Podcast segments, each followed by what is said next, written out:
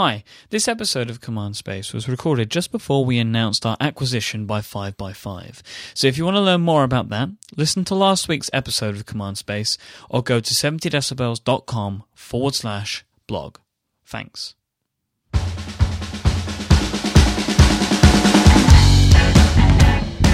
Hello and welcome to episode 34 of Command Space. I am your host, Myke Hurley, and it is my pleasure to be joined today by Mr. John Siracusa. Hi, John.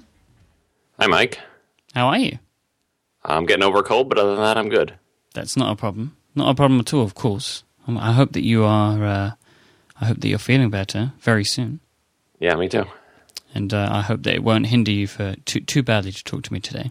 No, if I if I go into a fever state and start babbling, just yell very loudly, and I'll snap out of it. Okay. Is it? Do you have any trigger words or just yelling in general? Just loud volume will do it. Maybe if I say something like OSX, do you think that might pull you back?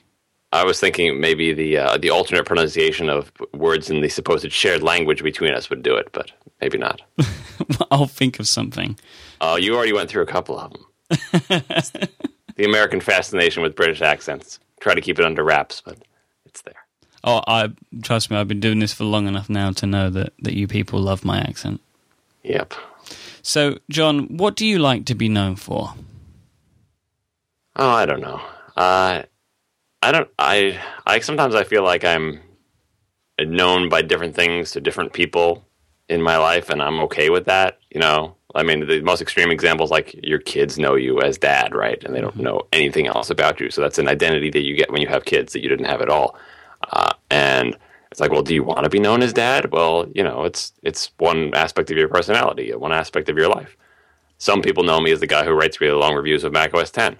I'm okay with them knowing me for that. The same way I'm okay with my kids knowing me as dad. My coworkers know me as a, a programmer, and I'm okay with them knowing me as that. So I don't know if I could pick like, how do you want people to know you as a podcaster, a writer, any of these things, any of these nouns that people put in their Twitter bios? You know, this, that formula for the Twitter bio where you go like, husband, father, programmer, writer. You know that thing. Lover of life. Exactly. You know, and uh, I always like to look at those and see if they're they're trying to rank them in priority order, and then see who's getting slighted in them. But anyway, uh, all those things are good with me. I, I have no preference for how people know me. I, uh, I guess I'd want to be known for doing good things in whatever domain I choose to apply myself. Man of the people. I wouldn't go that far. Man of the internet. Yeah, there you go. We'll go for that. We'll go for man of the internet. So you are, I guess. I mean, well, for me personally, I know you as a, a writer and a podcaster, and probably a podcaster more than anything else. I mean, you were the host of the Hypercritical podcast on Five by Five, and you are a frequent, very frequent guest or panel member of the Incomparable. And you now have your new show, Neutral, as well, that you do with Marco and Casey. Yeah, I do a lot of podcasts these days. Uh, I think I mentioned on uh, another podcast recently that it's weird that uh, you know all those years I spent writing things for Ars Technica, and I still write for them, right? And all that time I spent online, and you know all the work I put in, you know, in my job or whatever. Like the thing that that I'm most recognized for now is my podcast, and you know I, I guess my podcast was reasonably popular, but I can tell you that many, many more people have read what I've written than have heard what I've said on a podcast. But uh, there's something about podcasting where uh, people feel like they have a more personal connection with you. Like I mean, people can read stuff that you write and never look at the byline and not know that's you. But if they they hear your voice uh, and they hear it over and over again, you just become a part of their life. So uh, it, it could be that uh, more people would recognize. Well, I guess they would recognize my voice uh, and they would recognize me as a podcaster. But you know, uh, I would consider myself if I had to rank them in uh, in, in order, podcaster would come towards the end. It's a relatively recent development, uh, and uh, you know, I think I've done the other things a lot more and probably a lot better. I hope a lot better. I've I've been I think about this a lot. Like you know, what, is it about podcasting and writing, and, and and what makes a difference for the way that people perceive you? And the only theory that I've been able to to come up with is that if you read a website, a website like ours, um, you don't always read who the the person who who the author of the piece is, and you will just read it in whatever voice you attribute to that website or just your own voice. But when you hear somebody podcasting, obviously you you can hear that their distinct voice is different. So you start to build an image of that person in your head, and I think that's why, personally, I think that's why people relate to um, podcasting more than writing. Even though, as you say, more people uh, re- have read what you have written and have listened to what you've said, but they now have a person in their brain that they attribute this voice to. Yeah, and professional writing, like uh, you tend to file off a lot of the edges. You know, you just the, the way you write. Not that we write that formally, but when you when you write something, you're chopping off all of the extraneous stuff, omitting needless words and stuff like that. I'm not I'm not saying that you can't have a style when you write, but there's definitely more similarity there than there is when we speak, you know, extemporaneously on a podcast where you get to hear all of my verbal ticks and my intonations and uh, the, the tone of my voice. And I guess if you were like a, a true professional podcaster, which I am definitely not, some of those edges get filed off too. But if you're just kind of an amateur podcaster, uh, that stuff comes out, and that that provides a hook for people. They recognize me, my voice, my verbal ticks, my intonations, the things that, that get me worked up. Whereas when I write, I think a lot of that is it's in the meaning of the words, but it's not all those manner, you know, sort of not mannerisms, but sort of all those verbal ticks are not in the writing. Like those are those are taken out. This is probably like asking you to choose between your children, but do you do you have a preference for writing or podcasting? Uh, no, like uh, they're two very different things. Uh, you know, it, if I do too much of at this point, if I do too much of one, I start to feel the need to do the other. Like I didn't, I hadn't podcasted at all until I did Hypercritical and Incomparable, uh, starting at similar times. Uh, and I got into that just because I was uh, listening to podcasts. I was a fan of podcasts, and I and you know I listened to enough of them to say I could probably do that. Like I could talk into a microphone for a little while, and it was an outlet that wasn't provided for me by writing. You know, I, and so I got stuff out of me that I couldn't get out by writing. And the opposite is also true. Sometimes I, you know, when I was heavily into podcasting, doing a weekly show, and plus the incomparable, and plus being on other shows, sometimes I felt like what I was producing was an hour of babbling. And if, if I had, if only I had a little bit more time, I could distill that down to a, a page or two of text that really got at what I was saying. And I missed that, right? And so it, it, it's it's a balance between those two things. I, I, think of podcasting more as kind of the first draft of my thoughts on a topic, if I really knew what the heck I was talking about, I, w- I would be able to write it. But sometimes I got to talk it out before I figure out what it is I want to say. And in the absence of a podcast, it's just, you know, me talking to friends and uh, hashing it out in my own mind. But if I can do the same stuff into a microphone and get feedback uh, from listeners that way, that's that's just as good. So no, I definitely couldn't pick between them. They feel very different to me. So um, you your run and of the hypercritical podcast ended um, was it in December or January? Uh, December. December, and that was hundred episodes, and you've been yes. recording it for obviously a couple of years at that point. Um, you now, um, as I say, you, you're still working on the incomparable, and you have Neutral, which is your car show, which you are one of a uh, one of one of three hosts on that show. And one of the first questions that we've got um, that's submitted by one of the listeners at the show. And this is from at cfranco2. Um, and they wonder if your workflow has changed from doing a highly structured podcast that you were like primarily in control of the topics of of hypercritical to to maybe ones that are less structured. Like, it, do do you do a lot? Do you do any less prep work now than what you did previously? As I think, I think Marco and Casey have said on their show, their secret plan with Neutral is to prevent me from doing any preparation so I don't burn out. Because after Hypercritical, I didn't want to do a regular show again, and Marco wanted to do this show about cars, and I wasn't opposed to it. But I'm like, you know, on, let's have a break between. You know, we both had just ended our podcast that had been going for a long time. I didn't want to get into like a weekly schedule, and so uh, Neutral was pitched as like it's just going to be like a mini series that will go on forever. Uh, and they generally don't want me to do lots of preparation. And to that end, they don't tell me what the topics are going to be beforehand.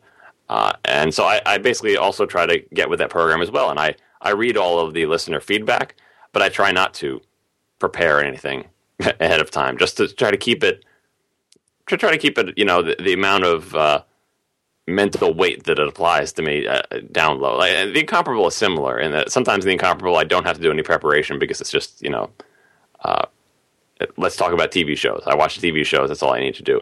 Sometimes I do do a little bit of preparation for Incomparable, but I'm not on the Incomparable every week. So for Neutral, every once in a while, I'll have a couple little notes of things I might want to talk about, but uh, more frequently, I'm going in and I have no idea what we're going to talk about that week. So I've got nothing in front of me. Because you would prepare for, for many, many hours for one episode of Hypercritical. Is that correct? Yeah, like I, I, would, I would write an outline, and the outline could. This is what you could do with the outline. Like I would think of a topic that I want to talk about, and I would write the outline and do the research and put the, the notes in and look stuff up and, and fact check things and go around and around for a long, long time. And then, given that outline, I could take that outline and I can do a podcast, or I could take that outline and I could turn it into like something written. Uh, but for Hypercritical, I took all that same stuff and turned it into a podcast. But it was the same kind of rigor I applied. Like if you're writing something, you're not going to just write something down and go, I think that's right. No, you're going to go and look it up online. Like, when did this start? What year did this start and what year did it end? Or how much did this thing weigh? Or uh, when did this person get fired? Or did they get fired? Or were they just laid Like, you'll, you'll look it up. You'll do the research, right? And so that's how I treated hypercritical. Is anytime I wanted to talk about a topic, I wanted to have all the facts there, organized, and my thoughts about them with the same rigor that I would do if I was going to write it. Because if you just blog post about something and write it up there as you would just speak off the top of your head, uh, you know, you get called on it. You say, "Look, I read this this blog post you made, and you're wrong about all these facts." Uh, whereas in neutral, we have no compunction with being wrong because the whole idea is it's supposed to be a casual car podcast, not by car people, just by regular people who just happen to be interested in cars. So, uh, as I think I tweeted after the first neutral show, is the uh, broke the record for the uh, largest number of incorrect statements about cars per minute. you should have some sort of like that. That should become a statistic, like MPH or PHP. You know, you should have your statistic for that. Yeah, it, but I mean, like, I think for some people it's a turnoff, but like that's we're trying to present the show as that from the start that we are. It's a casual podcast about cars, uh, so it's it's probably infuriating to people who know a lot about cars the same way that uh, a technical podcast would be infuriating to tech nerds if it's just people kind of talking about and you're like screaming into the the uh, you know the virtual headset saying, "You guys don't know anything. Let me tell you up." You know, but that's that's what we're doing with neutral. Uh, and some people like it, some people don't. I mean, I know that I like it because I am a casual car person. I'm more casual than you than you guys. So it's it's entertainment listening to me, and I think if I, you know, because you're sort of the way that you guys talk about cars is like how the guys on Top Gear talk about cars, and Top Gear in its previous incarnation was like the magazine show. Like before, you know, we've got the Free Guys now, and it used to be many, many years ago on on, on BBC television.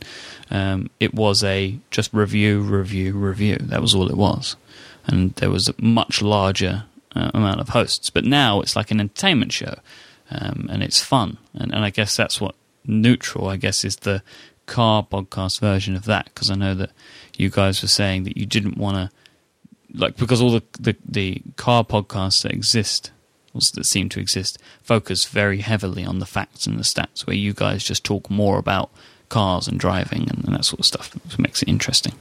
Yeah i'm actually uh, i brought this up that i may want to try to talk about this on the neutral podcast uh, eventually maybe towards the end of it. Uh, but like going into the car podcast this is the first thing i said of course uh, to marco was that we can't have a, a car podcast. We don't know anything about cars. Like we how many cars collectively have we owned among the three of us? Not enough. Like we can talk about the cars that we've owned, but we haven't test driven lots of cars, and none of us are mechanics, and we just don't have the depth of knowledge that we have in other fields. So how can we have a podcast about it? And Marco's idea was, well, it doesn't have to be that kind of podcast. It can be a casual park, uh, car podcast. Uh, and so that's that's what I think made it made it possible at all. We would all have to do a lot more uh, studying up and spend the next two decades test driving cars to have an informed opinion about all the things that we talk about. But that's not that's not what happens. You know, people just sort of uh, can be interested in cars and uh, discuss them in a casual manner. And the other, the other thing is that I, I, get a little bit defensive about this when people say, "You guys know nothing about cars." Like, we don't know nothing about cars. Like, I've been reading car magazines since I was a kid, and I, I used to read them obsessively. I used to read all of them. In fact, when I was in college, I read like seven car magazines a month. You can't do that for your whole life and, and know nothing about cars. I think we know more than the vast majority of the population. We just don't know as much as someone who's actually a mechanic or someone who actually reviews cars for a living. So it's a continuum, you know. You get to a certain level of uh, of technical sophistication, nerdery, and you're actually just shrinking your audience. Like hypercritical was probably too nerdy for most people most of the time. and even when I was doing hypercritical, I knew that if like there's one, if there's someone who has implemented a file system listening to my episode where I talk about file systems, they're going to be rolling their eyes and going, "This guy knows nothing about file systems." So there's always somebody who knows more than you. But you know, what can you do? I think that neutral and hypercritical for me are similar in the way that there were there were quite literally whole episodes or multiple episodes of hypercritical where I did not understand what you were talking about, but I found it entertaining. Like I don't understand file systems; it's not something that I've really spent much time investigating over my life. But you are able to present them in such a way that I was able to get entertainment out of it. So I don't know what it is that you that makes you be able to do that, John, but you have a skill for it. Well, it's kind of the uh, laughing with you versus laughing at you thing, and uh, I'm definitely uh, my strong suit is the laughing at me thing. So even if you don't know what I'm talking about, I seem to be this funny little man who's worked up about something, uh, and that can be entertaining, I guess. So I I couldn't I couldn't allow myself to talk about podcasting with you and not mention follow up. The idea of follow up. Mm-hmm. And in in the last episode of, of Hypercritical, you you spoke about it a little bit and the fact that um, you feel that you'd created this idea, and I, I, guess it's kind of your legacy in a way that the mark you have left on podcasting, um, in no matter whatever form you decide to take going forward, is the idea of follow up, and it was sort of something that I think. Well, it's definitely the, the, the coinage was something that you came up with, and the idea of addressing some concerns, whether they be um, more to say on a topic or some things that need to be corrected and to put them at the start of the show. And that idea of follow up is something that has permeated across podcasts now. Um, do you consider it now to be be your legacy? Do you still hear it on other shows and you're like, yeah, that that's my thing? How far, I don't know how sure how far it's gone because of course this, it started with with me because it was a thing I wanted to do. And I'm I'm you know other podcasts have had a feedback segments I mean like I should be writing one of the uh, early podcasts that I listened to that inspired me had had entire shows that were just feedback shows but they, she would just address feedback. Uh, follow up just felt natural to me and my chosen phrase of follow up or you know I think it was in the second show I abbreviated it as fu as a joke that was uh, spread throughout the 5by5 network. Starts out as you know another host on another show on 5by5 who happens to be a friend of mine saying they're going to do follow up as a joke, kind of, you know, like, haha, I'm doing that thing that the nerdy guy John does, or they would want to use the same FU type joke. Uh, and at a certain point, it stops being, uh, you know, ironic or mocking and starts just being a common coinage. But I didn't see it spread very far outside of 5by5. Like, I've never, I've never heard it on a podcast that doesn't involve people that I know. Uh, and if it has spread that far, I don't know. I mean, I don't think it's an original idea. I think it's just the phrasing that's different. You know, and maybe the way I did it. Like people don't the minutia that I went into and follow up, and the the particular pieces of feedback that I chose to address were probably not the ones that other people would choose to address. But uh, certainly within the circle of five by five and podcasts that are uh, that are done by people who I know or I'm friends with. Uh, that that could be my lasting impact, as brief as it may be. I feel like it's going to carry on. I mean, it's it's a term that that um, we use on, on our network, and I've heard it in other shows that I listen to as well. I think it's basically it's it's people that listen to five by five shows, and it's yeah, just I mean, become five by five has a big audience, a, a very big audience. Yes, um, hypercritical.co is now uh, probably your it's your it's your website, right? This is your blog. That's right. Has this become your outlet for these types of topics now that Hypercritical the show is over? Yeah, I kind of felt like I missed out on blogging, right? Because I, I started writing for Ars Technica in 1999. Uh, and from that point on, uh, the things I wanted to write about and the things that Ars Technica wanted to publish had a pretty big overlap. I, I did a little bit of writing for a couple other outlets, some of which are, don't even exist anymore. I wrote for Macworld a little bit. Uh, but in all those endeavors, it was like it's not going up on my site; it's going up on someone else's site, like more you know, a freelance writer for other people's publications. And dur- uh, that, during that whole time, from like 1999 till now, that like blogging rose and fell. Right, it was the, the rise of blogging and Weblogs Inc. and everyone's getting you know having their own blogs and getting famous and becoming you know standalone bloggers, and that's their job. And then blogging aggregation sites being bought for all this money. But I didn't really have a blog at that point. I kind of had a blog at Ars Technica, but it was still like you know a corner of the site, and they got rid of that section of the site and re- redesigned things. Like the articles are still there, but uh, I don't know. I just I just never felt like I had my own website or my own blog. So if, after doing hypercritical for two years, I definitely felt like the writing part of my life, the, the sort of more casual writing part of my life, was being neglected. So I figured uh, when the pod, when I ended hypercritical, now I'll finally have more time for writing. I didn't know if it would actually mean that I would write because it could have very well been that the reason I wasn't writing my own stuff is because I didn't want to, and just just because I got rid of the podcast wouldn't mean I would write more things. But uh, I, I mean, I've been making an effort. I've been making an effort to to write more. I mean, my, my problem has always been that I will choose not to write something because I think it's obvious, and it's not interesting to me if it's obvious. Like the thing, the thing I just posted about uh, WebKit and uh, you know WebKit monoculture type thing. I when Opera switched over to uh, to WebKit, like I don't know, a couple weeks ago or sometime last month or something, I saw that story and I'm like, oh, but like WebKit's more like Linux, and I figured there'll be 800 articles to that effect, and the topic is not interesting to me anymore. Uh, but then as several weeks passed, and it's like, all right, I really need to write something for my blog now. What should I write about? And I said, I looked at my little ideas file, and there was a little line in the ideas file that said, uh, what did it say, like WebKit Linux monoculture. I think that was the extent of the bullet point for that item. And I said, you know what? I haven't read any articles that have said that, so maybe it's not as obvious as I think it is. And I'm like, well, this like this is the game I play with myself in my head. You know, just write something. Like just because you think it's obvious or dumb, who cares? No one's reading your blog anyway. Just just write something. It's better to just write something and get it out there. Like I need to, I need to get over the idea that everything I write has to be clever, insightful, or original, or like groundbreaking. Just just write something because uh, people will be more interested in your website if you put something up there, even if they're not all winners, even if they're not all long. Just put something down. And so I'm like, fine, I'll go ahead and do that. Uh, and that article, of all the things that I'd written in the past month, uh, got widely passed around and was, and was, much more popular than the other articles that I thought were so much more clever and insightful. So I'm obviously a very poor judge of what will be popular on my own blog, which further motivates me to just just write something down.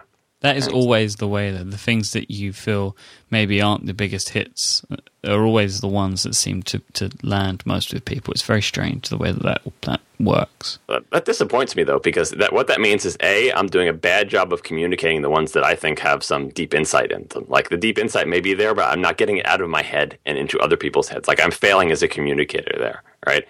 And B, it's like the, the other more cynical part is like, okay, well, popularity relies on you giving people an idea that they already agree with or that is obvious. And I think challenging things are less likely to find an audience. But that's that's only when I'm feeling uh, pessimistic about humanity. But either way, like you know, I it, it motivates me to work hard, and it motivates me to just put stuff out there. I think there's something to be said though um, for people not really minding too much what what it is you're writing about, but they're coming for the insight that only you can have. You know, so so worrying that oh, you know, I'm going to see loads and loads of pieces about this, but people want to read what what John Siracusa has to say. Yeah, I don't know. I mean, like I, I'm I'm allergic. It sounds like it. Excuse me. Yeah, sorry.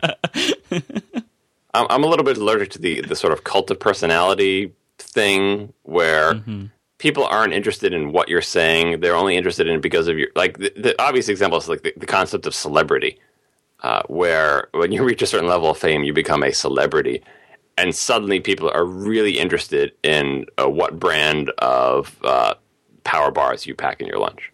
Like they they are dying to know what toothbrush you use, right? And that is not interesting. The only reason anyone cares, you know uh, about any of those things is because you are a celebrity and they just want to know everything about you. And that's that's that's like the doomsday scenario where totally boring, non-interesting things become fascinating because you are super duper famous. Now, obviously, um, no one's ever going to become that famous writing about Mac OS 10 or whatever, but it's a continuum, and I never want to be in a situation where people want people want to see what I have to say and and uh, ascribe uh, value to it merely because of something I've done in the past or who I am. I, I want stuff to be judged on its own merit. Like I don't want to get any bonus points for celebrity. What kind of toothbrush do you use, John? Uh, whatever kind my wife gives me. Perfect answer. So this is actually kind of following on from that a little bit, and, and I know you are too humble a man, and you will try and brush this off, but um, I would say that you looking at other people that that work online and they write or podcast for a living, I, I think it would be safe to say that you do have a large enough following now um, that you could do this in some endeavor. And if you wanted to, could decide, right, I, I John Siracusa, am going to write and podcast and create online for a living. But you are a man that you work for a a company. You you have a traditional jobby job. Do you? Ha- are there any decisions that, that that you come to, to to decide that I'm going to keep doing what I'm doing, and and not try and make it online? Is it like a financial security thing? What what is it for you? Yeah, a lot of it is the security. Like, uh, um, uh, well, even before the security first, I, I think I'm a better programmer than I am a writer or a podcaster. So it makes sense that I would do the thing that I'm best at, and I enjoy programming. It's not like I, I toil and you know, and I'm I don't like it, and I wish I could do something else. I like programming. Uh, so it makes perfect sense for me to do that. And as I think I talked about in maybe the last Hypercritical show, I'm very risk averse. I want to have a salary with a regular paycheck. You know, I've I've got a family, I've got a mortgage, I got all those things. I kids I got to send to college eventually. Like uh, the uncertainty of being an entrepreneur or trying to do something out of the ordinary uh, would make me miserable and stress me out. Uh, I, I, need to I need to be relaxed. Uh, so uh, this this I think is the right balance for me having a real job that gives me a steady paycheck, doing something I'm good at and enjoy, and also having these other outlets which are fulfilling in other ways. And the second thing that I think about is that you know this definition I've heard of uh, introverts versus extroverts, uh, read somewhere, uh, is like if you're an extrovert, if you go out and hang out somewhere with people, like go to a party or go out and socialize with people, uh, that energizes you. When you come back to it, you're like amped up and like that that gives you energy. And if you're an introvert, going out, even with a bunch of friends and having a great time and being in a social situation, when you're done with that, you feel drained and you need to recharge, right? I'm an introvert. So every instance of me putting myself out there, whether it's posting a blog post, doing a podcast, even just tweeting on Twitter, like every any instance of me taking something from inside of myself and putting it out there for the world, I have a finite amount that I can do of that before I need to just recharge.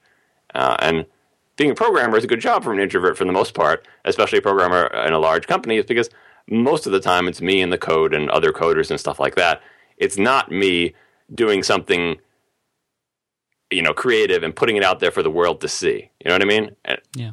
And so that I, I think I'm as an introvert, I'm not well suited as an introvert and a risk averse person, I'm not well suited to be a standalone, you know, podcaster, writer type thing as my career. I think I think I would not enjoy that. Um, I could I would probably like it if I could make a living doing that type of stuff, but only doing it on on my crazy introverted terms. But that would mean very little output, and I'm, I do not see why anyone would pay me as much as I get paid uh, to be a programmer to produce that small amount of content. Like doing two years of hypercritical was pretty draining for me, like a, just a weekly show, and that was just a one hour weekly, you know so I don't know.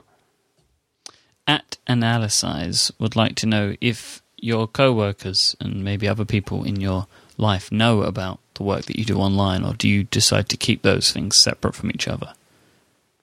I don't intentionally keep them separate, but realistically, they are separate. Like when when you're in the bubble, whether it's the the Mac nerd bubble or the freelance technical writer bubble or the podcaster bubble, when you're in them, it seems like, oh, this is the whole world, and this is us. And if you go to conferences that involve those people, and we all see each other's websites and read each other's Twitter and blogs, it seems like this is the whole world. But it's not. It's a tiny, tiny little speck, right?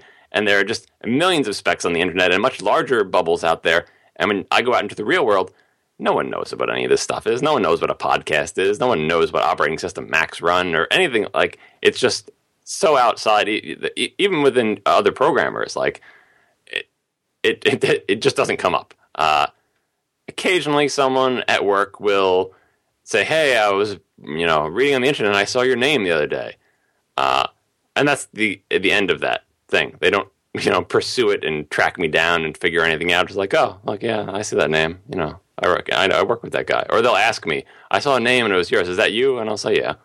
Uh, but people aren't as interested in that. If like if you're not into this stuff, it's like you know, it's like finding out uh, that someone you work with is into uh, dog grooming, and they go to conferences about dog grooming, and they're really big in the dog grooming community. You're like, oh, that's interesting, but you don't really care.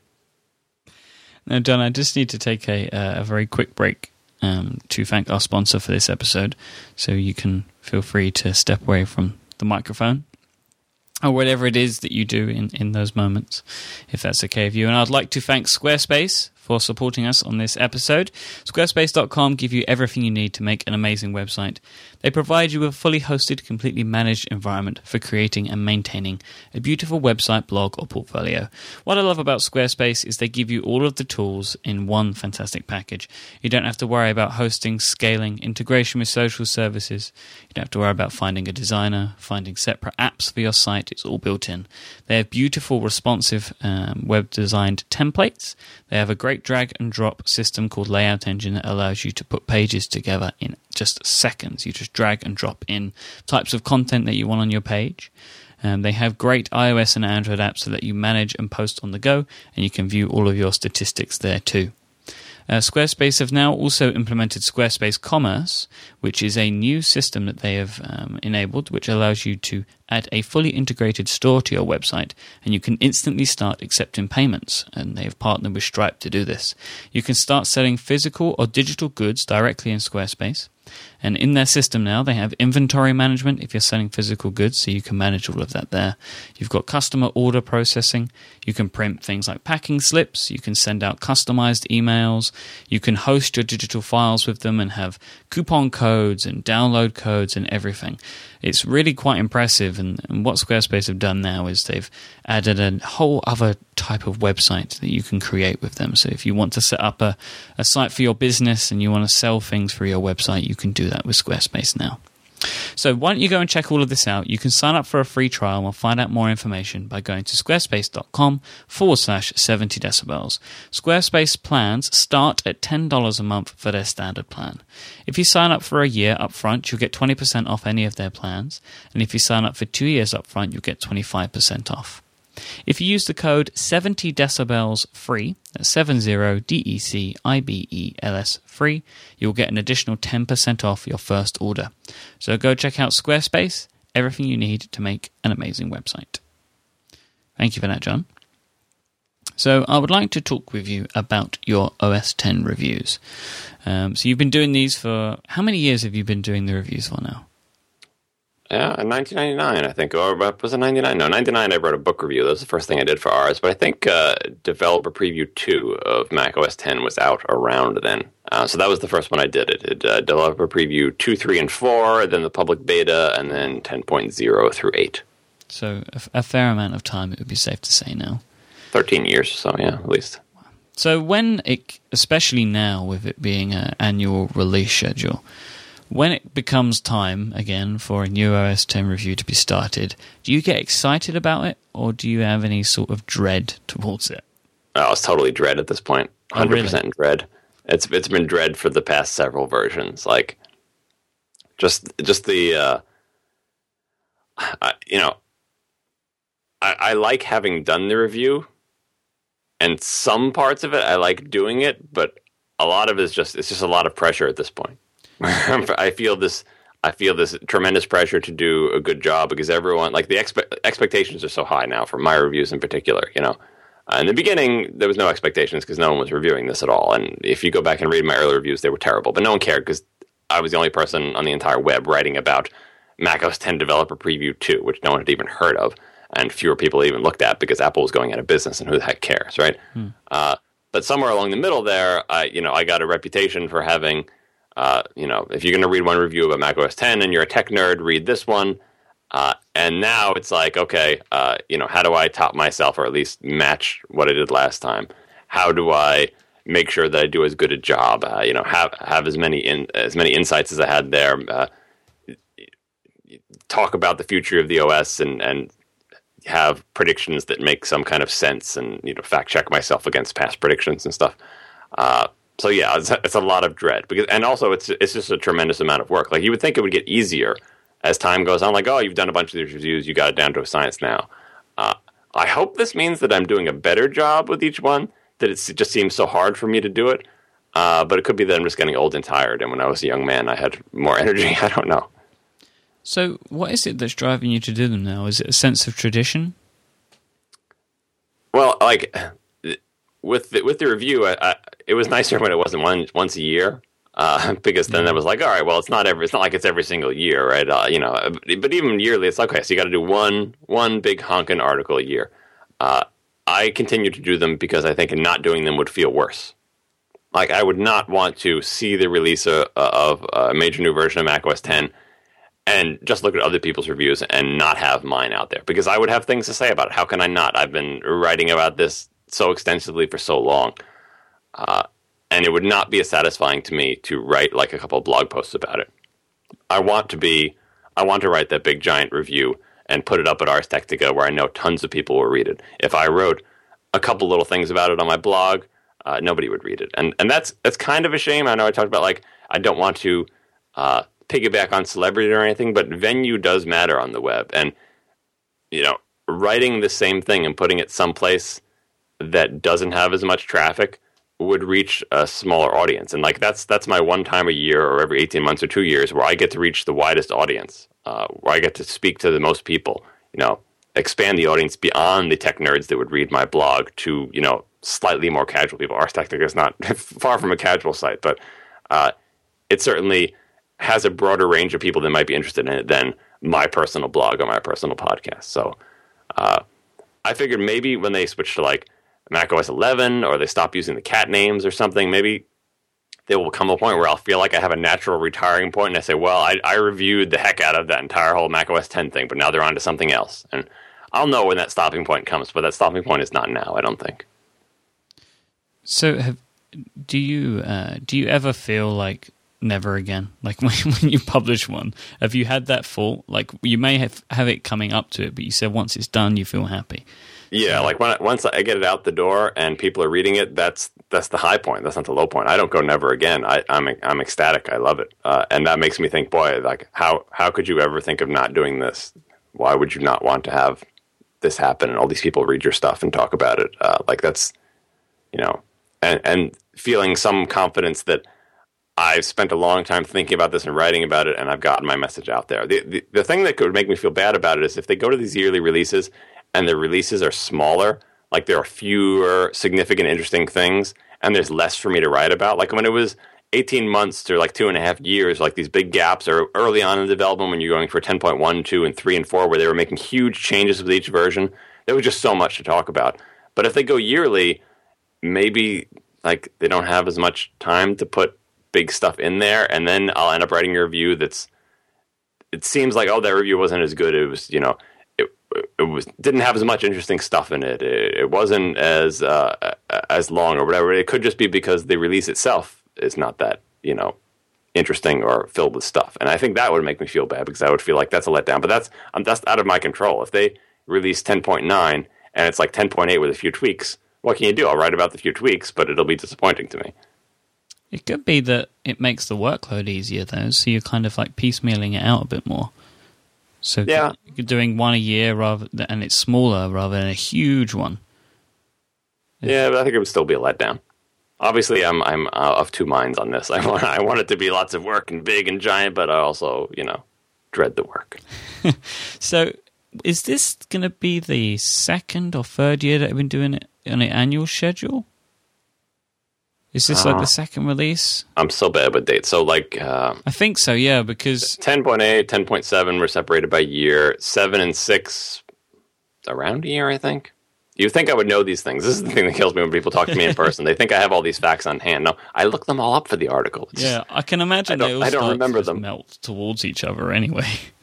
Yeah, it, fe- it definitely feels like this will be the, you know, third or fourth one in a row where it's been a year, but I'm I'm so bad with measuring time. I don't know.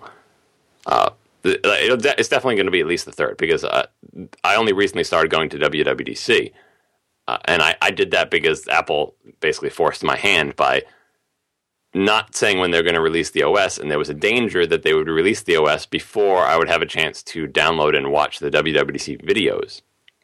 Uh, so I can't attend; I could watch the videos, but if they don't tell me when they're going to release the OS, it could be they release it at WWDC or a week after or sometime before I have a chance to watch a week's worth of videos.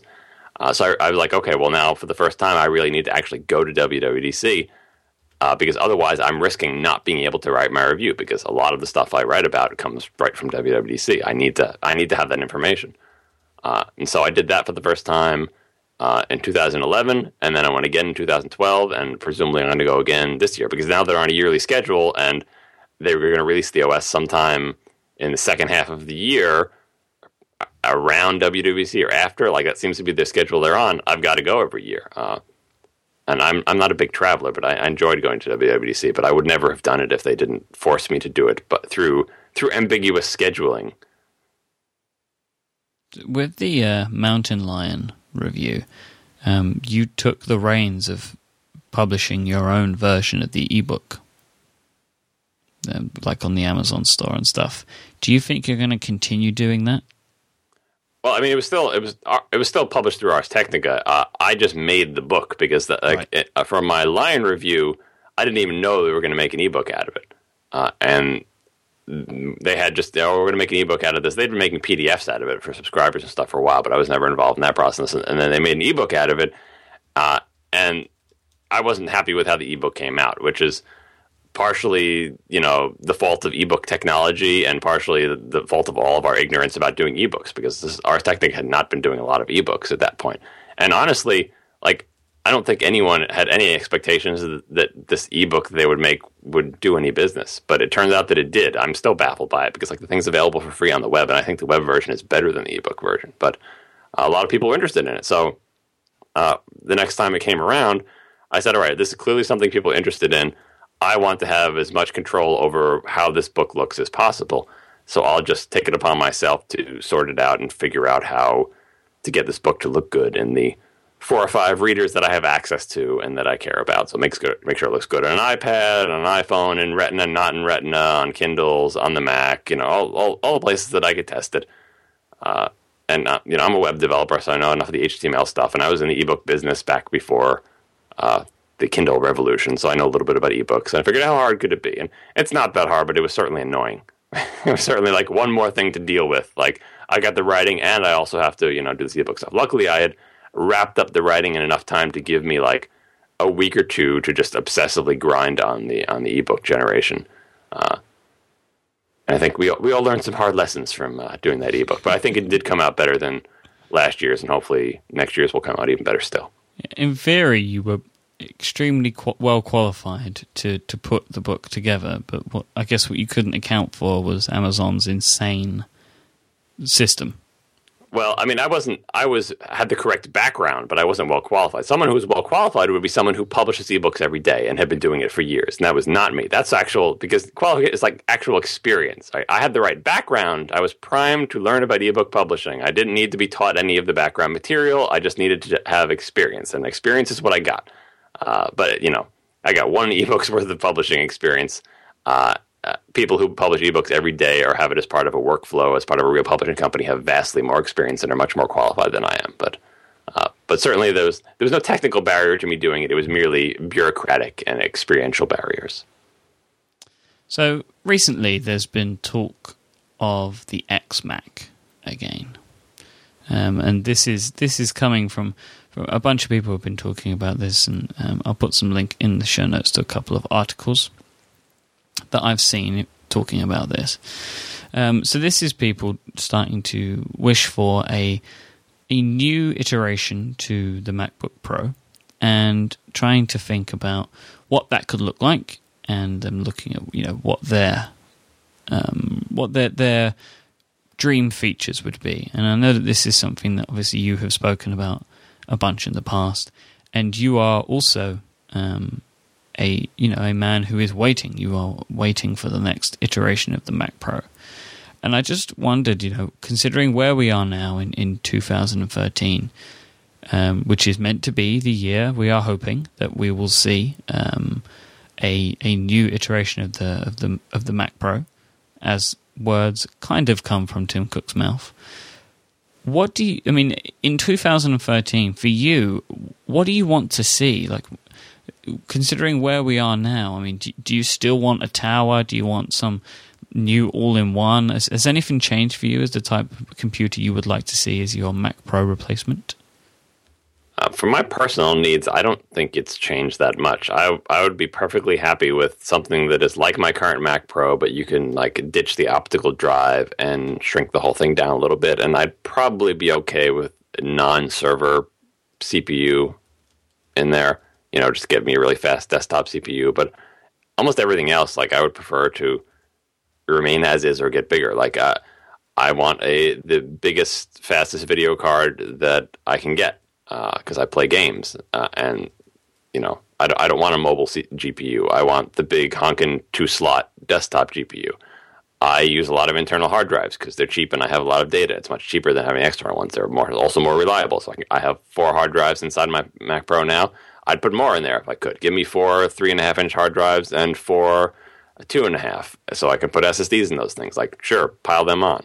Uh, other PCI slots I don't really care as much about. RAM slots I do like to have a lot of RAM.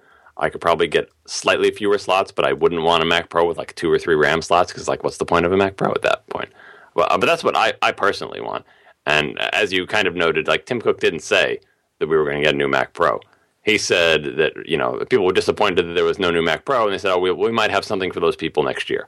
What that something is, it's presumably something that he thinks we'll like, but he may not be right.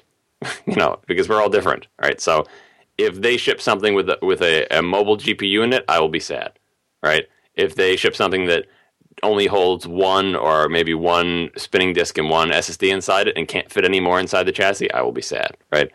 Uh, so that that's what I'm looking for. Uh, you know, but but everyone has different needs. Everyone has, and there's only there's only a few of us around who want to have anything to do with something like a Mac Pro. So I'm not optimistic. So let's say that it comes around. We're six months into the year. Tim Cook gets on stage and he announces a device which is more akin to a Mac Mini than a Mac Pro. What's next for John Siracusa if you don't get what you want? If if he does announce something that has all of the things that you've just said you don't want, I mean, where what would what do you think would be your most likely next purchase? Would it be maybe something more like an iMac or a MacBook Pro? I'd probably look for whatever thing that Apple offers that I like. I would probably shop based on GPU first, right? Uh, because presumably like the RAM thing, I could just max out whatever machine they have. I think you could even put like 16 gigs in the mini now or something. Like you know, the, the, most of their machines will hold enough RAM if you max them out, right? And the hard drives, I'll grumble, but I'll just buy a bunch of external cases and hook them all up with FireWire or Thunderbolt or whatever the heck, you know, or maybe I'll get a NAS or I'll, I'll do something to deal with the storage. But the video card is intractable. Like there's no alternative for that. You either have a big fast video card or you don't, and you can't like you know add it in later. So I would probably not get the mini because or anything that looked like the size of a mini because that's really constrained in what kind of video uh, GPU you can put in there. I would probably, I assume, end up with like whatever the top end iMac is, which still has like the what does it have? The 680 uh, NVIDIA 680 MX or something. I think that M in there is standing for mobile. Like it's not as slow as something you'd put in a laptop, but it's not the big giant uh, two slot thing that you put in a desktop. But that's what I would shop on. I would look for the Apple product with the best GPU, basically, and then I would max that thing out, and then just connect my stuff to it, and and be sad. Yeah, the, uh, currently the best uh, video card you can get um, in an iMac is an NVIDIA GeForce GTX 680MX with two gigabytes of onboard of onboard memory. Yeah, I mean, I I would suffer through that. or like, I mean, presumably it would be better than that, right? But yeah, I'm still holding out hope that they will offer something that is not an iMac and not a Mac Mini that appeals to people who like the Mac Pro. Like, because that's what that's the implied promise that Tim Cook is. Oh, you are sad there's no Mac Pro. We'll have something for you. Well, I hope that's really true. I hope the something comes out and it's for us. It didn't, you know. That that was the whole pitch. Is that it's not going to be for all the people who currently buy iMacs, who currently buy laptops. It's going to be something for the people who are disappointed there's no new Mac Pro. Now, there's very few of those people. But there's very, very few of them. But that's what Tim Cook said. That for those people, we'll have something for them that they will like. So I will be willing to hold him to that when because if they come out with something and people, oh, what are you getting upset about? You know, nobody wants that Mac Pro. It's like, no, but Tim Cook said this would be something that we like, the ten of us who are interested in the Mac Pro. Uh, so I really hope it is. Otherwise, we'll just have to try and corner him for you at WWDC, and you can yeah. just tell him all of your woes. Yeah, I'm sure he'll find that very persuasive. he won't have a choice, I don't think. won't, let, won't let him leave. Do you think that there's much? I mean, let's say that there is a new Mac Pro this year. Do you think there'll be many more years where there will be a new like that? That this this type of computer will continue to be made by the Apple of today. Yeah, I was just adding before the show. I was just adding some notes to my blog ideas file. What will probably be my next blog post, uh, based on uh, you know these stories going around about the potential new thing for people who like Mac Pros and the XMac. And uh, Marco just posted something about it. He's posted about it in the past. Uh, I, I, I think you know at the risk of giving the first draft of my blog post here. Well, actually, by the time the show comes out, maybe my blog post will already be up. Uh, I think there's room. There should be room. Apple should make room in its lineup for a high end machine. And it's for the same reason that car makers have halo cars, so called halo cars, where uh, every car maker will have some car that very few people buy that probably costs them more money to manufacture and run the program for that car than they ever make up in profit margins, even though the margins can be high on these things, just because so few people buy them. Like, so a Nissan, the, the GTR is their halo car. Nobody buys that car compared to the other cars that Nissan buys. Nissan is not staying in business because of the GTR. It's, it's a loser. The Lexus, the LFA, like they spent 10 years on that car. Uh, and you know it cost like 400 grand and nobody bought them relatively speaking. They made very few of them. That is not a moneymaker for them. 10 years of, of developing the car is ridiculous right? But so why do these car makers have that? That's the thing like why does apple have the mac pro? Nobody buys it. Yeah the margins are high but nobody buys the thing it's pointless. Everyone buys laptops and imacs. What is the point in having it? You want to have it because you want to keep pushing the limits. You want to have something that's exciting in these technical aspects. Yes, technical aspects that nobody cares about. Most people don't care about car performance. Most people don't care about computer performance. This is increasingly so as regular cars get, you know, better and more competent. You know, it makes it makes high performance cars less interesting when your run of the mill Toyota Camry will do zero to sixty in like the same time that a Ferrari from fifty years ago would do.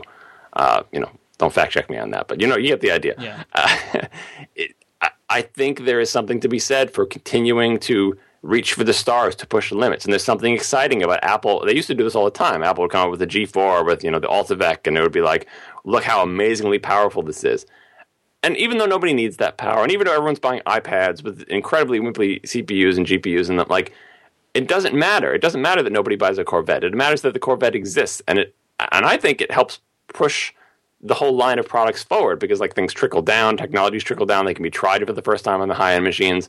Uh, so if I was if I was running Apple, I would I would never have let the Mac Pro stagnate, and I would have continued to develop that, and I would try to always have the fastest available desktop computer, and the technologies that I tried out in that line of computers, I would use in the rest of my line, all the way down to the the mobile stuff as it became appropriate. Like I would use it as a test bed for all sorts of new ideas you know whether they're good ideas or bad ideas. Like when when Larrabee before Larrabee was canceled, the uh, Intel's uh, multi-core x86 GPU project, uh, Apple was experimenting with that supposedly inside. That that would be a perfect example. Say Larrabee had actually shipped. I would want to see that in a Mac Pro. And when it crashed and burned, oh well. Then you don't bring it down to the rest of your line. But what if it was an amazing success? When it came time to bring the Larrabee type thing down to the iMac line, Apple would have already had experience integrating with the OS, writing drivers for it, getting it stack ready for it, or whatever. Uh, so I am, I, I would say, keep making Mac Pros. Always have the best, fastest, most awesome desktop computer, even though nobody buys it, even though it loses money for the company. You know, even though it's like a distraction from what you do, I said you have to do it for the same reason car makers have Halo cars. Now, just turn that into a blog post, and you'll save me the effort. But uh, yeah, I'll try to I'll try to turn that into something coherent eventually. I, like the thinking because it's like you see car makers and they have these cars, and it's like, well, they lose money on every one you know. But they make them because they learn from them, and because they love cars. Like that's yes. that's the, that's the thing. Because the people who make them, like the LFA, is a perfect example. The guy who you know was behind that, he loves cars. Like that's and why do you make it? You don't have to have a business reason. Make it because you love cars and because it's an awesome car and you're making your dream car. Like this is this is a luxury afforded to you by your presumably more profitable, higher volume business. You have to do it to be a great car maker. You just have to. And I think you have to push on the high end to be a great computer maker. And you've got to imagine that there is a team in Apple that need a, a, a Mac of this expandability and power. That there's got to be, there has to be at least one team, maybe Jony Ive's team, you know, that, that need it. So they should keep making it. I don't know if anyone needs it, needs it, but like it's like who who needs, uh, you know, a supercar? No one needs a supercar, but you like you you want to keep pushing the envelope. I think Apple does push the envelope on the other end of the spectrum. Miniaturization, low power, they are those are really the super. Like the A6 is the supercar of mobile uh, GPUs. They're in CPUs. I'm not trying to say that you know pushing the limits has to necessarily mean like big, hot, and powerful, but you know miniaturization and low power and small size and the retina screens that's one frontier but this the, the old frontier is still there too faster bigger better you know more power uh, that frontier exists and apple has largely abandoned that frontier and i think that's a mistake so i have one more question that i want to ask you and this is a total departure from anything else that we discussed about today and uh, this was one that I saw go past, and I was like, yes, I, w- I want to ask. I want to ask John about this. And this is from at Gonde, G O N D E. And they're asking what your interpretation was of the ending of The Sopranos. So I guess if you haven't seen The Sopranos, then you probably don't want to listen to, to this part. But um, I watched all of The Sopranos recently, and I know that you are a big fan of the show. And I wonder if you if you have an interpretation over the ending of The Sopranos. Yeah, so if you haven't listened to The Sopranos, definitely fire off the spoiler horn. and You should watch The Sopranos. Should, you should yeah. watch the whole series. That means you should stop listening now. This whole series is available probably for streaming, so don't listen to this part if you haven't seen it yet. Uh, first, let me say that I'm a fan of the ending. Lots of the ending is controversial. Some people hated it. Some people loved it. I loved it. Uh, so that's one thing. Now, interpretation, as in what do you think happened or what was the ending trying to say? I think they made it pretty clear in the episode. I'm, I'm, going by memory here, so maybe I'm I'm I have mapped my interpretation to actual facts. But pretty sure in the last episode they had a segment where someone said, or maybe the last couple of episodes, where someone said something about what it's like to get shot in, in, in the back of the head, like that you never hear the bullet, that just everything goes out you know, because the bullet has gone through your head before you have time to register any of that stuff. do you remember this? Am I just making this up? I, I, it definitely rings true. I mean, because there was a lot. I mean, the whole sort of final episodes, which was like this sort of sub season, was all about just everybody getting murdered. Yeah, and, and and being hunted and chased down. Right. Yeah. So that so that thing was like the the pretty obvious setting up for the final scene, which was uh, like so during this time, Tony Tony's being hunted during that season at various points, and there's tremendous amount of tension. Uh, probably second only to I think the first season had tons of tension in it, but like huge amount of tension where you're worried about the safety of characters that you care about because it seems like no one is safe anymore, and you know the series is ending and all this other context or whatever. And the final scene leading up to it is you're worried about the safety of everyone involved and at any moment you're expecting like Tony's children to get killed or Tony to get killed or his wife to get killed and you see like uh, Meadow is like parallel parking and doing yeah. a bad job and you think any second a guy's going to come out and put a gun to her head and kill her. Like the tension was just unbelievable and you know the music is building and they're all, and they're just meeting in a restaurant. That's what's actually happening. Like the family is meeting in a restaurant and everyone comes in and sits down at the restaurant and then it just goes black right uh, one, some people's in the interpretation is, oh, that Tony got killed, but you, you were not looking through Tony's eyes at that point. You were looking through your own eyes as the viewer, right? Uh, and the obvious thing they were going for there is like having foreshadowed with like what happens when you get shot. It's like, oh, the viewer has been whacked, right? Uh, but I think the, the the thing that I came away with from the ending, and the reason I liked it was that they're trying to they're trying to say that like this this life that they lead with all this tension that we've built up in the viewer about the fear of what's going to happen to these people, your time in that world is over because the series is over. So you're not going to get to continue to watch these people's lives. Uh, so you go to black. But they're going to continue to live that life. That is their entire life. That is how they live it. That has always been how they live it. And just because you're not watching them anymore doesn't mean it ends. There is no resolution in terms of, well, now everyone lives happily ever after. Oh, or well, the criminals learned a lesson. Oh, Tony turned over a new leaf. Oh, the family is okay and safe now. Oh, they're all dead. No, it just goes on. You're just not there watching it anymore. Uh, so that that was my interpretation. Yeah, I, am inclined to believe that too. My my young me and my brother were talking about it, and, and I was kind of just like, I just think that nothing really happened. And that's just the end. I mean, but a lot of people draw the like the parallel to The Godfather because you've got the guy who's constantly looking at Tony, and then the last thing you see of this guy is he goes into the bathroom, right? So potentially to bring out a gun to kill Tony with. Well, but that's the thing. Like they they set they set it up in that way, there's nothing to imply that No. except for the tension that they put in the episode. He's just could just be a guy, right? You know, like because at that point the audience is so paranoid because we know we're watching uh, a mob show. We've Mm-hmm. been seeing all these people. Like we know what the we we're omniscient. We know everything that's going on in the thing, and the camera acts out our paranoia, right? By look at that guy. What is he doing? Oh, he's going there. What's that? Like, and by having nothing actually come of that, like the guy doesn't come out with a gun and that's the end of the series, or like you know all these people that we look at suspiciously, or the camera lingering on her parallel parking that's just there to to to you know highlight how worked up we're getting about this. But every part of their life is like that because of you know the life they've chosen to lead, and for all these innocent people who are caught up in it, that's what it's like for them, and we know it. We're like, you know, Meadow, look out, you could be shot at any second. Like, but she doesn't know it; she's just parallel parking, right? And Tony kind of knows it, but he also this is kind of the life he leads. Uh, and so, is he eyeballing the guy going to the bathroom? Maybe, maybe not. Or is maybe this is just another day, and we're just paranoid and we're all crazy. And the, after, and then they just cut it off and said, "You don't get to see this anymore. Your time with these people is over."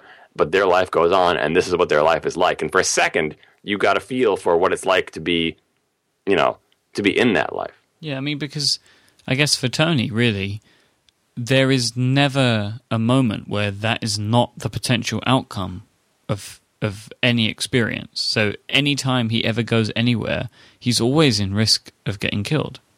Uh, yeah, and and it, it waxes and wanes with the series and the events Yeah. that are going on. But like this is the life they lead, and most of the time we're just looking at it as entertainment. And on the the exit of the show, they like brought the viewer into it and say, "This is what this feels like," right? And it was the, the resolution wasn't that characters learn something and change and turn over a new leaf or that everyone is killed in some bloody massacre or like all the ways that people wanted the show to end. Like they wanted to see the bad people get their comeuppance and whoever they decided the bad people are, whether that's Tony or the people who are trying to kill Tony or whatever, or they wanted to see some resolution or like all this therapy he was in, maybe it'll change him as a person. None of that happened. I think all those endings would have been worse. I, I like the ending the way it was. I am inclined to agree. I, I when the show ended, I was like, "Oh, it was it was wasn't what I expected in in any way." Um, and I've never seen a TV show end like that before, where there was no, like, just no resolution. Like it was just you. You now have to decide what's happened here because you, you're not. You're never going to find out what happened to these characters. Or, or maybe that. nothing happened and that's, you know, it's That's just that your time watching these people is over. Their life goes on. things will just continue, and now he has to rebuild. Yeah, but you know, or, or who knows? You know, maybe that guy did come out of the bathroom and shot him. Maybe he didn't, but you don't get to know that. Or maybe the next day he woke up and decided he didn't want to do it anymore. Right. I mean, it's like you know, in movies, you think about that sometimes in movies where there'll be some, you know, movies have a nice arc and there's some sort of conflict, and then it comes to a resolution at the end. And sometimes I would think about, like, you know, the life life doesn't end for those people, especially if they're young people. Life doesn't end for those people when we leave the theater. Like that story is over, but okay, they've got the rest of their lives ahead of them, and what will they do with the rest of our lives? And you know, that's that's the true of any stories. You want it to be like. Here's the story. Here's the beginning, middle, and the end, and it's over. But if the people aren't all dead at the end, that's not the end of the story. Like it continues you know and what does that look like Indeed. So, John, I think we have reached the end of the episode. And we can just can, cut, cut the black now yeah, we just stop and get people. I guess can can can expect what they think is ever going to happen to our lives after the end of this episode. So, I want to thank you very much for for joining me today. It's been a it's been a pleasure to talk with you. well thank you it's been fun And uh, why don't you tell people where they can find you? Where where is a good place to find John? uh, so you can follow me on twitter at siracusa my last name s-i-r-a-c-u-s-a uh, you can read my blog trying to stick to about once a week at hypercritical.co uh, and you can read my articles uh, my os 10 reviews uh, at arstechnica.com and a couple other articles here and there Awesome. Um, you can find me on, on social networks, Twitter and app.net. I am iMyke, I M Y K E. Uh, thank you very much for listening to this week's episode. Uh, on the next episode, I'm going to be joined by Mr. Jon Mitchell, previously of Read Write Web, and now writing for himself at the Daily Portal. And we're going to talk about the decisions that he's made there and uh, maybe looking at this how how the current state of the tech press is, and maybe why that has informed him to make the decision that he has. So, thanks again to John for joining me today, and uh, thank you all for listening to this week's episode of Command Space. Until next time, bye bye.